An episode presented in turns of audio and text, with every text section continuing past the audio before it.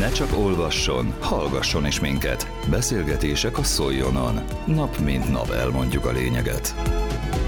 Füzetcsomagokat adtak át a Szolnoki Városházán szerda délután. Pakainé Pusztai Nóra hangképes összeállításában Szalai Ferenc polgármestert, Györfi Mihály alpolgármestert, valamint Molnár Iván és Rehó János önkormányzati képviselőket hallják. Nem olyan régen volt egy program, amikor a Szolnok Segít program tanszereket osztott, tanszereket adott rászorult embereknek, és a Humán Szolgáltató Központ kiválogatta azokat az embereket, akiknek ez jutott. És Oszerőt asszony nagy sebességgel bejött, hogy azért a különféle szolgáltató pontjainkon is van probléma.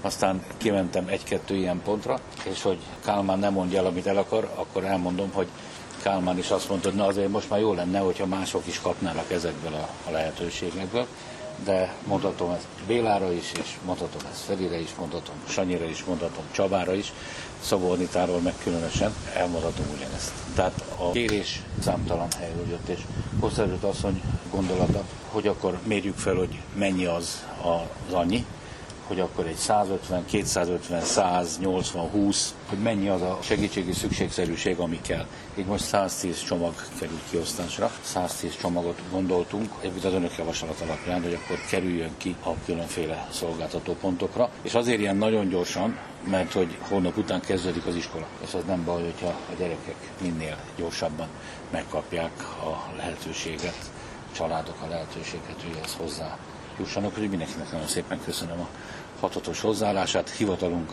nem igen erős költségvetéséből, de erre mindig kell, hogy jusson. Kosztelt asszony, köszönet. Nagyon szépen köszönjük, hogy ilyen gyorsan és hatékonyan tudtunk tenni.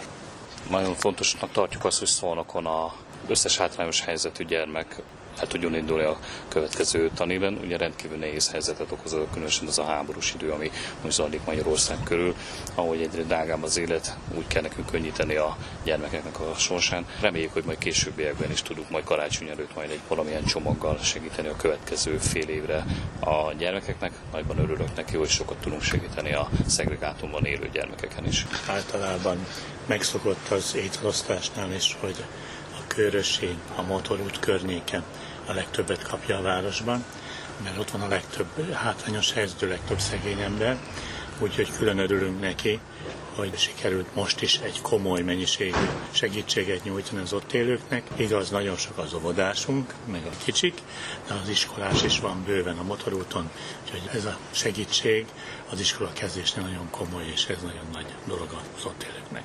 Tehát a Ticsak hangja mindig szívügyem volt, nagyon jó kapcsolatot ápolok a Mazsár Billával és a közösségi házal is. Minden alkalommal, majdnem minden hónapban valami úton módon megpróbálok segíteni. Nagyon sok adományozó, és ezeket az adományokat ruhákat, akár tanszereket, most éppen a múlt héten dínyét kaptunk, és azt vittük ki az ott élőknek, nagyon szívesen veszik, és mindig megpróbálok minél többet oda vinni a szegélházomba is. Az előző percekben Pakainé Pusztai Nóra összeállítását hallották, amely a Szolnoki Városházán készült, ahol füzetcsomagokat adtak át a rászorulóknak.